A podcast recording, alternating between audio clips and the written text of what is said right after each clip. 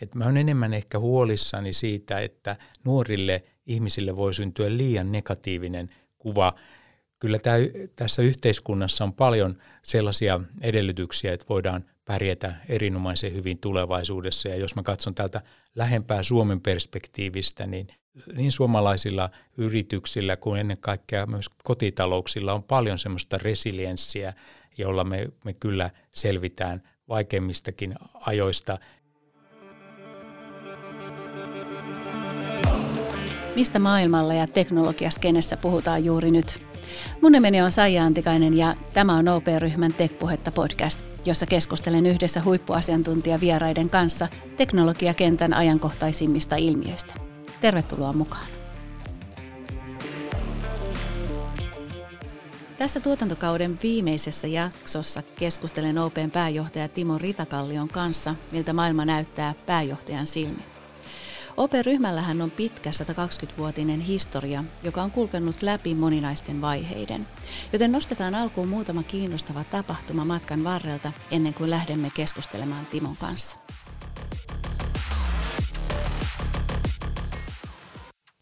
Operyhmän historia lasketaan alkaneeksi vuodesta 1902. Ensimmäisen kerran finanssiteknologian käsite ilmeni, kun 1919 taloustieteilijä John Keynes kirjoitti rahoituksen ja teknologian välisestä yhteydestä. 1944 sodan jälkeen osuuspankilla oli merkittävä rooli jälleenrakentamisen aikana. Maailman ensimmäinen luottokortti otettiin käyttöön 1958 ja OP otti ensimmäisiä askelia automaattisen tietojenkäsittelyn saralla 1960-luvulla. Ensimmäinen verkossa tehty sijoitus toteutettiin 1982, kun online-välitysyritys eTrade perustettiin. 1993 OP-verkkopalvelu perustettiin. Se oli aikanaan ensimmäinen verkkopankki Euroopassa ja toinen koko maailmassa. 2009 Bitcoinin ensimmäinen versio tulee ulos. 2015 enemmän ihmisiä käyttää mobiilipankkia kuin asioi perinteisessä pankkikonttorissa tai verkkopankissa. Historia on pitkä ja monipuolinen ja tulevaisuus tulee olemaan vähintäänkin yhtä värikäs. Tänään meillä on vieraana OP-ryhmän pääjohtaja Timo Ritakallio. Timo on koulutukseltaan tekniikan tohtori, MBA eli liiketoiminnan johtamisen maisteri sekä oikeustieteen maisteri. Timolla on lisäksi useita luottamustoimia pörssiyhtiöissä sekä etujärjestöissä. Timo, sä oot valmistunut Turun yliopistosta 23-vuotiaana, mutta et ole kuitenkaan koskaan tehnyt juristin töitä. Mitä ihmettä? No varsinaisesti en, en ole, muuta kuin opiskeluaikana olin vähän asianajotoimistossa töissä ja, ja olin perimistoimistossa töissä. Mutta alun perinkin minua kiinnosti kuitenkin enemmän liikejuridiikka ja liike-elämä ja rahoitusmaailma. Ja olen ihan pikku pojasta kiinnostanut pörssi ja olen hyvin nuorena aloittanut osakesijoittamiseen ja sitä kautta sitten finanssiala on kiinnostunut. Se oli hyvin luonnollinen ratkaisu hakeutua töihin myös finanssialalla. Eli finanssimaailmassa on ollut jotain vetovoimaa. Kyllä ja itse asiassa kotoakin tuli kyllä vähän siihen lähtökohtia. Mun isä oli pankinjohtaja. No niin. No millaista Timo sitten on johtaa pääjohtajana 120-vuotisen historian omaavaa yritystä eli OP-ryhmää? Se on hi- hieno tehtävä siinä mielessä, että on niin hienot vahvat perinteet, vahvat juuret ja upea, upea tarina. Ja sen päälle pitää rakentaa. Toisaalta se on erittäin vastuullista, koska mä koen niin tällaisen johdon tehtävän, keskeisempänä tehtävänä olla aikanaan sitten luovuttaa entistä parempana aina se finanssiryhmä, se pankki ja vakuutusyhtiö kuin mitä se oli silloin, kun mä oon aloittanut tässä tehtävässä. Ja, ja siitä syntyy se niin kuin merkityksellisyys siihen työhön. Mm. No maailma on nyt merkittävässä murroksessa, niin mitä johtaminen erityisesti vaatii sitten johtajilta tänä päivänä? Kun ajattelee tätä 2020-lukua, niin missä merkeistä on alkanut? Niin tämä on alkanut tällaisen suuren epävarmuuden merkeissä. Ensin tuli pandemia. Pandemia sinänsä, niitä on aina ollut, mutta sellainen globaali pandemia, joka pysäyttää koko maailman, niin se oli jotain sellaista, johon ei kuitenkaan ollut varauduttu – ja nyt sitten viime vuoden helmikuussa käynnistyi Euroopassa ihan täysmittainen sota, kun Venäjä hyökkäsi Ukrainaan. Ja kun tähän kaikkeen liittyy se, että, että selvästi tällaiset niin sekä kansainvälisen politiikan että kansainvälisen talouden mannerlaatat on murroksessa. Niin tämä kaikki johtaa siihen, että, että me on siirrytty aikaa, jossa on poikkeuksellisen paljon epävarmuutta, ja kun katsoo tätä vuosikymmentä eteenkin päin, niin on, on varsin helppo ennakoida, että varmasti tulee yllätyksiä, yllättäviä asioita jatkossakin, ja eletään tällaista suuren epävarmuuden aikaa, joka, joka edellyttää johtamiselta ihan uudenlaista tapaa toimia. Se tarkoittaa sitä, että, että pitää paljon koko ajan skenaarioiden avulla ennakoida, että mitä voisi olla tulossa, ja toisaalta pitää olla ketterä reagoimaan. Ja, ja se on minusta se johtamisen sellainen haaste, että tavallaan niin strategiatyökin, niin kuin me OP-ryhmässäkin on muokattu viime vuosien aikana, että meillä on tällainen hyvin elävä strategia, jatkuvasti peilataan maailman muutoksia ja reagoidaan nopeasti, eikä ajatella, että voidaan tehdä kolme vuoden tai neljän vuoden suunnitelmia ja kiinnitytään niihin. kiinnitytään niihin ja mm. sitten ajatellaan, kun lopuksi katsottiin, saavutetaanko ne, ne voi heittää täysin roskakoriin. Jos ajattelee, että mitä me ajateltiin vaikka vuosi sitten, mm. tammikuussa 20 vaikka viides päivä, niin maailmahan on ihan toisenlainen ollut viimeisen 12 kuukauden aikana, kun me sillä hetkellä ajateltiin. Ja tämä tavallaan on sellainen keskeinen asia, joka tekee johtamisen entistä haastavammaksi, mutta myös mielestäni kyllä jopa entistä mielenkiintoisemmaksi. Aivan varmasti.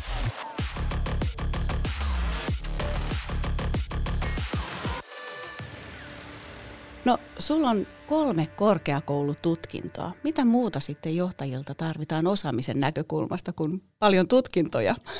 Itse asiassa tutkinnot ei ole olennaisinta, mutta oikeastaan olennaisinta on mun mielestä se, että koko ajan kehitetään omaa osaamista. Eli tämä kuitenkin työura, työ, työssäoloaika on ihmisellä hyvin iso osa normaalisti Elämä. elämästä. Mm.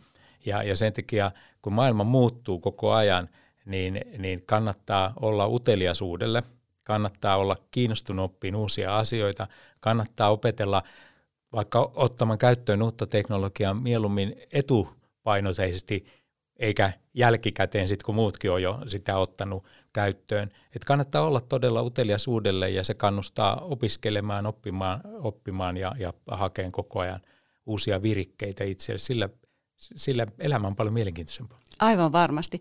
Ja tietysti esimerkillä johtaminenhan on tosi merkityksellistä. Esimerkillä johtaminen on tosi olennaista. Johdon yksi keskeinen tehtävä on näyttää suuntaa ja, ja, ja sitä suuntaa näytetään myös sillä, että miten itse toimitaan. Mm. No kerros meille, mitä sä oot viimeksi opiskellut tai oppinut? No ihan, ihan viimeksi mä oon nyt kolmen vuoden ajan joka päivä opiskellut ranskan kieltä.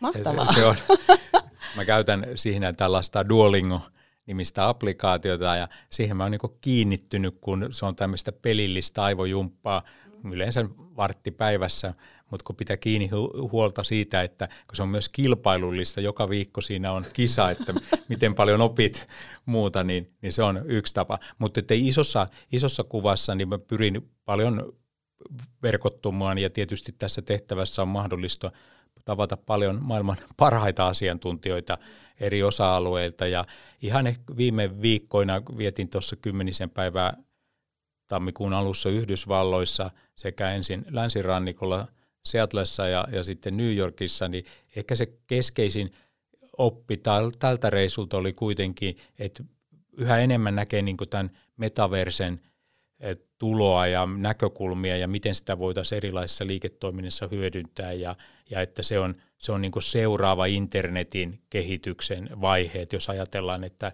90-luvulla internet lähti siitä, että oli vähän niin kuin internet of data mm-hmm. ja, ja 2000-luku oli sitten internet of people, jolloin ihmiset alkoi kommunikoimaan, tuli kaikki Facebookit ja, ja vastaavat – ja, ja 2010-luku oli ehkä sitten Internet of Things tyyppinen lähestyminen, jolla alettiin koneita, laitteita etäohjaamaan ja hyödyntämään internettiin, niin nyt ollaan tultu ehkä tämmöiseen maailmaan kuin Internet of Space ja, ja sitten toisaalta tämmöiset niin digitaaliset ää, asetit tulee yhä enemmän, enemmän tähän maailmaan ja, ja ne muuttaa taas kerran maailmaa ja tavallaan on tärkeää pysyä tässä hereillä, että mä näen, että metaverse tuo hyvin paljon mahdollisuuksia uudella tavalla tarjota asiakaspalveluita ja toisaalta, että yhä enemmän kaikki vaan digitalisoituu.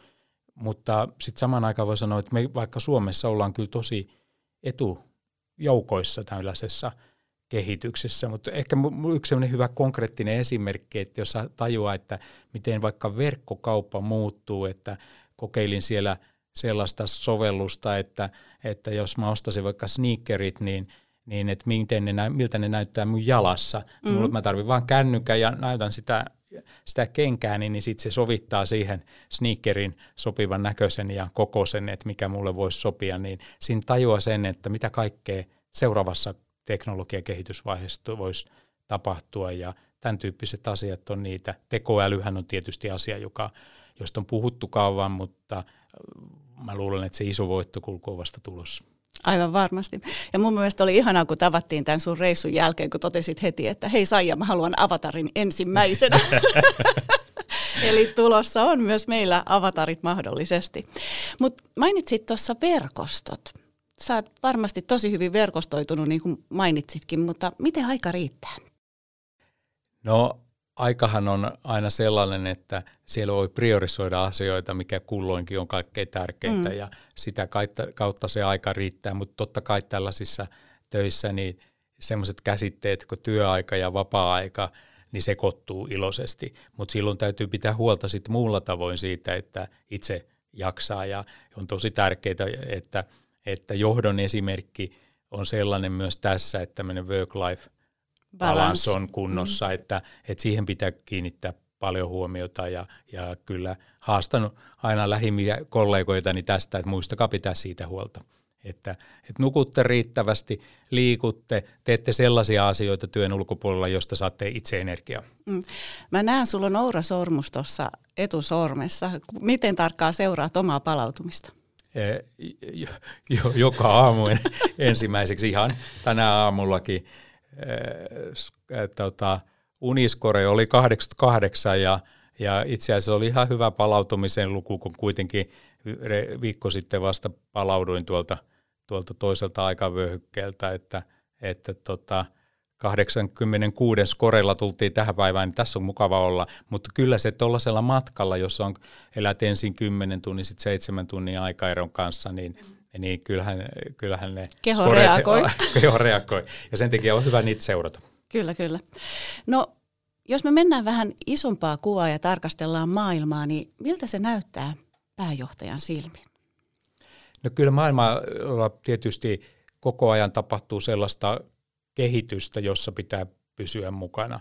Ja toisaalta, jos mä ajattelen niin OP-ryhmää ja finanssialan kehityskulkua, niin tässä on tapahtunut valtavasti viimeisen kolmen vuoden aikanakin. Jos ajatellaan sitä, että, että juuri ennen pandemia tarkastelee erilaista, vaikka digitaalisten palveluiden käyttöä, vaikka pankkipalveluissa, niin tässä on tapahtunut ihan valtava muutos.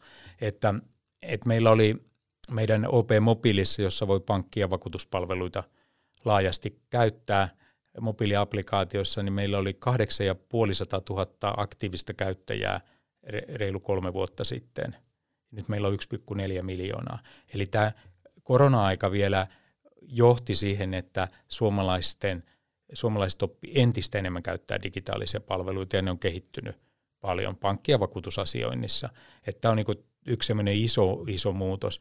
Ja sitten samaan aikaan tavallaan tämmöiset perinteiset jakeluverkot, kuten vaikka konttoriverkosto, niin se rooli on muuttunut kolmessakin vuodessa hyvin dramaattisesti, mm-hmm. jos se on muuttunut pidemmällä aikavälillä. Että jos ajattelee lukuja, niin sinne meidän OP-mobiiliin kirjaudutaan tällä hetkellä yhden kuukauden aikana lähes 50 miljoonaa kertaa.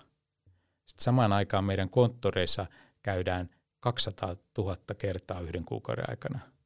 Ja itse asiassa tämä 200 000 oli ennen koronaa 350 000 kuuk- käyntiä kuukaudessa, jolloin se on 45 prosenttia laskenut entisestään. Ja tavallaan nämä on sitten yli tuplaantunut täällä digitaalisissa kanavissa vierailut. Eli meidän, meidän tämmöinen normaali OP-ryhmä aktiivisesti pankki- ja vakuutusasiakkuuksissa käyttävä asiakas, niin, niin käy enemmän kuin kerran päivässä jotain tekemässä OP-mobiilissa. Ja se muuttaa sitä niin maailmaa. Tämä sama kehityskulku on tietysti monilla muilla toimialoilla. Kyllä. Ja sitähän silloin seurattiin tarkkaan, että pandemian aikana, kun tämä muutos tapahtui, että palautui ihmiset takaisin siihen normaaliin konttorikäyntiin, mutta sehän on entisestään vaan mobiilin käyttö ja verkkopalvelut kehittyneet. Ne on mennyt edelleen ylöspäin mm. ja edelleen se konttoriasiointi on vähentynyt. Ja siinä on hyvä huomata, kun me kerrotaan, että 200 000 käyntiä oli meidän konttoreissa yhden kuukauden aikana, niin se pitää sisällään myös ne asiakaskontaktit, jotka sieltä konttorista on otettu puhelimitse tai vaikka Teamsin välityksellä verkkoneuvotteluna. Että todelliset e, fyysiset asioinnit on vielä vähemmän siinä joukossa. Tämä on, tämä on hyvin olennainen asia. Toinen iso muutos, mitä 2020-luvulla on tapahtunut ja pätee laajasti e, työn tekemiseen, niin on siirrytty tähän hybridityöhön. Se on muuttanut tosi rajusti asioita ja, ja hakenut vähän muotoon, että ehkä tietysti pandemian aikana se etänä työskentely oli vielä runsaampaa ja nyt se on sitten palautunut. Me on opeessa lähdetty siitä, että, että me jo yli vuosi sitten määriteltiin tällaiset hybridityön periaatteet ja niissä keskeinen idea on se, että, että sen ihmisen työtehtävät ja miten ne kytkeytyy muiden tekemiseen ja mitä kulloinkin on menossa ratkaisee sen, että voiko jo, jonain päivänä tehdä asioita etänä, voiko tehdä vaikka enemmän tai vähemmän, ja se on niin se olennainen asia, ja se tiimin tasolla ratkotaan. Me ei ole lähdetty siihen, kun tiedän, että monet firmat ympäri maailmaa on lähtenyt siitä, että sanotaan, että pitää olla kolme päivää toimistolla tai jotain muuta. Se ei ole minusta olennaista tässä, vaan olennaista on se, että, että ne, miten saadaan ne työt hoidettua yhdessä työkavereiden kanssa mahdollisimman hyvin – ja siihen sovitetaan se, voidaanko tehdä asioita toimistolla, pitääkö olla vai voiko tehdä niitä etänä. Ja tämä on niin kuin hybridityössä olennaista ja meillä on mielestäni tosi hyvät kokemukset. Meidän, meidän asiat on edennyt hyvin, meidän taloudellinen menestys on ollut entistä vahvempaa ja, ja me on annettu kuitenkin se ihmisille se valta, autonomia, autonomia valta. sinne miettiä sen omassa viitekehyksessä, omassa tiimissä, omassa porukassa se ne valinnat.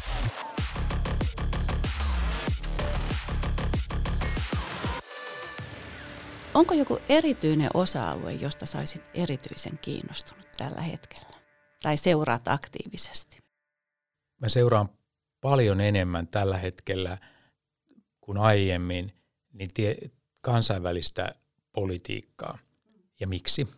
Siksi, että se kytkeytyy aiempaa enemmän tähän kansainväliseen talouteen ja sitä kautta kaikkein tähän toimintaympäristöön, kun finanssialalla toimitaan. Koska – tavallaan me on eletty sellainen pitkä kausi tällaista niin globalisaation aikaa, että kaikki vapaa kauppa ympäri maailmaa on ollut se, ja, ja sitä kautta se on jo, ja Euroopan yhdentyminen on ollut tällainen, Euroopan unioni on ollut entistä tiiviimpi, ja me tunnetaan tämä niin kuin meidän arjessa sillä tavalla, että on helppo matkustaa Euroopassa, ja vaikka matkapuhelin laskua ei tarvitse miettiä Euroopassa sillä mm. tavalla, kun, kun on on sääntelyn kautta tullut, että roaming-hinnat on samat. Sitten kun sä menet sen, sen kuplan ulkopuolelle, niin sitten sä saatkin olla aika tarkkana vaikka Yhdysvalloissa, että miten sun puhelin to, toimii. Ja sen takia, kun sitten tämä kansainvälinen politiikka, kansainväliset, että miten eri maat toimii suhteessa toisiinsa, niin on sillä tavalla murroksessa, niin sen ymmärtäminen on tosi tärkeää. Tärkeää, että mä käytän usein sellaista termiä, että että nyt on vähän niin kuin heitetty taas ilmaan äh, kortit ja sitten katsotaan, että kuka on tulevaisuudessa kenenkin kaveri, että kuka on vaikka Venäjän kaveri, kuka on vaikka Kiinan kaveri, onko Euroopan unionin valtiot edelleen tiivisti yhdessä, mikä on Euroopan Yhdysvaltain suhde. Sillä on hirmu iso merkitys kaikkeen siihen, missä ympäristössä me ihmiset eletään ja toimitaan tulevaisuudessa. Ja sen takia sen ymmärtäminen on tärkeää. Toinen asia on sitten tietysti, kaikki liittyy tähän teknologiseen kehitykseen, digitalisaatioon, ihmisten käyttäytymisen muutokseen. Et koska kuitenkin se, että miten, miten, miten, mitä teknologia mahdollistaa ja, ja sitten miten ihmiset sitä hyödyntää ja miten sitä kautta asiakkaiden käyttäytyminen muuttuu, niin se on tosi olennaista ymmärtää ja niitä kahta teemaa mä eniten seuraan. Mm. No pakko nostaa teemana vastuullisuus. Eli OP-ryhmällähän on merkittävä vaikutus Suomen yhteiskunnassa. Onko jotain, mitä sä haluaisit OP-ryhmän vastuullisuusraportista erityisesti nostaa esille? Mistä sä oot ylpeä? Itse asiassa mä oon tosi iloinen, tyytyväinen ja voisi sanoa että jopa ylpeä siitä, että kun me päivitettiin meidän viime vuonna meidän vastuullisuusohjelma – niin me otettiin sellainen tulokulma, että otettiin vahvasti tämmöinen niin ESG-tulokulma, että mitä me, mikä on meidän rooli ilmasto- ja ympäristöasioiden osalta. Ja siellähän se korostuu oikeastaan kahteen teemaan. Se liittyy siihen, että miten me toimitaan rahoittajana, miten me ohjataan esimerkiksi yritysten rahoittajana tai kuluttajienkin, asuntovelallistenkin rahoittajana, niin asiakkaat tekevät sellaisia valintoja, jotka on kestäviä ilmaston ja ympäristön kannalta. Tämä tulee osin myös yhä enemmän sääntelyn kautta tämmöisiä vaateita meille, mutta ennen kaikkea se tulee meidän tämän vastuullisuuden näkökulmasta. Ja toinen on siellä ilmasto- ja ympäristöriskeissä on sitten, että miten me niin toimitaan sijoitusmarkkinoilla. Me ollaan meidän markkinaosuus vaikka sijoitusrahastoista Suomessa on 26 prosenttia. Me ollaan tosi iso toimija tai meillä on kaksi isoa vakuutusyhtiöä, joilla on isot sijoitussalkut. Että minkälaisia valintoja me tehdään niin sijoittajana ää, niissä, niitä salkkuja hoitaessa ja sillä vaikutetaan vastuullisuuteen. No sitten, sitten se toinen siinä ESG-termeissä, tämä sosiaalinen vastuu, niin sen osalta me halutaan entistä enemmän korostaa sitä, kun meidän – jo niin kuin missiosta, per, perustehtävästä lähtee se, että, että me halutaan tuottaa myös meidän toimintaympäristölle, joka on siis Suomi, niin hyvää monella tavalla, edistää hyviä asioita. Esimerkiksi tällä hetkellä me siellä sosiaalisen vastuun osalta, niin mä nostasin vahvasti esille sen, että, että miten me parannetaan, parannetaan niin ihmisten talousosaamisen taitoja. Lähdetään ihan lapsusta, nuorista, tuetaan siinä asiassa.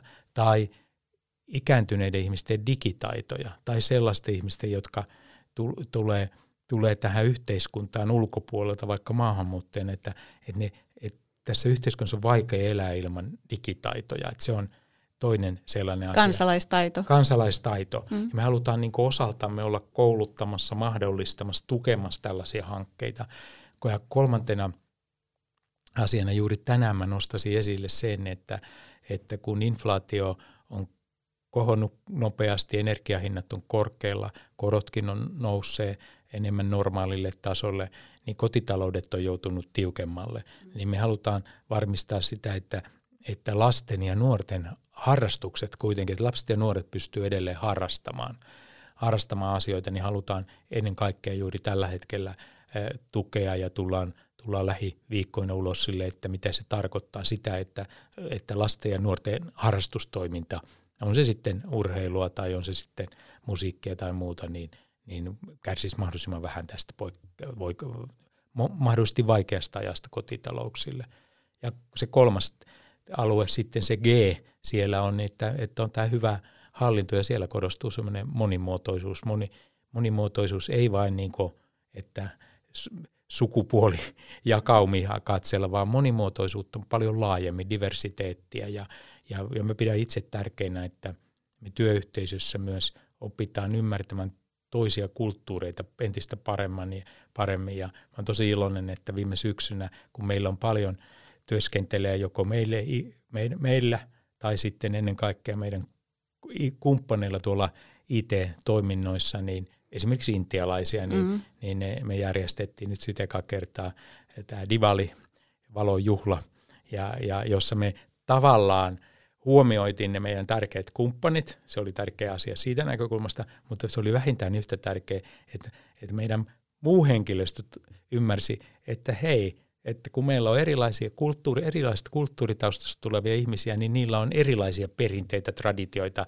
joita me halutaan ymmärtää ja tukea ja muuta tehdä. Tämä on tosi tärkeä asia mun mielestä Suomessa laajemminkin ja me halutaan olla mieluummin suunnannäyttäjä, edelläkävijä tälläkin saralla. Mm. Ja tavallaan tunnistaa, että toikin on rikkaus, kun jaetaan sitä. Se on nimenomaan juuri näin. Kyllä. Hei vielä loppuun Timo, mä olisin kysynyt sulta, että mitkä kehityskulut tai trendit antaa sulle optimismia tulevaisuuden suhteen? Monella tavalla kuitenkin on hyvä ymmärtää, että, että laajasti ottaenkin, että me on tunnistettu paljon uhkakuvia, on se sitten ilmastonmuutos, on se sitten polarisaatio tai, tai muita ruokakriisiä, mutta kuitenkin niin kuin isossa kuvassa maailmassa niin on paljon semmoista resilienssiä myös, että, että näistä selvitään näistä asioista, näitä saadaan hallintaan ja, ja tehdään kuitenkin oikeita asioita. Et mä olen enemmän ehkä huolissani siitä, että nuorille ihmisille voi syntyä liian negatiivinen kuva. Kyllä tää, tässä yhteiskunnassa on paljon sellaisia edellytyksiä, että voidaan pärjätä erinomaisen hyvin tulevaisuudessa. Ja jos mä katson täältä lähempää Suomen perspektiivistä, niin, niin, niin suomalaisilla yrityksillä kuin ennen kaikkea myös kotitalouksilla on paljon semmoista resilienssiä, jolla me, me kyllä selvitään vaikeimmistakin ajoista. Ja mä näen paljon sellaista positiivista ja näin esimerkiksi digitalisaatio on entistä enemmän rikastuttava ihmisten, ihmisten elämää kuin, kuin hankaloittamasta. Kiitos Timo näistä kannustavista sanoista ja optimismin luomisesta. Kiitos.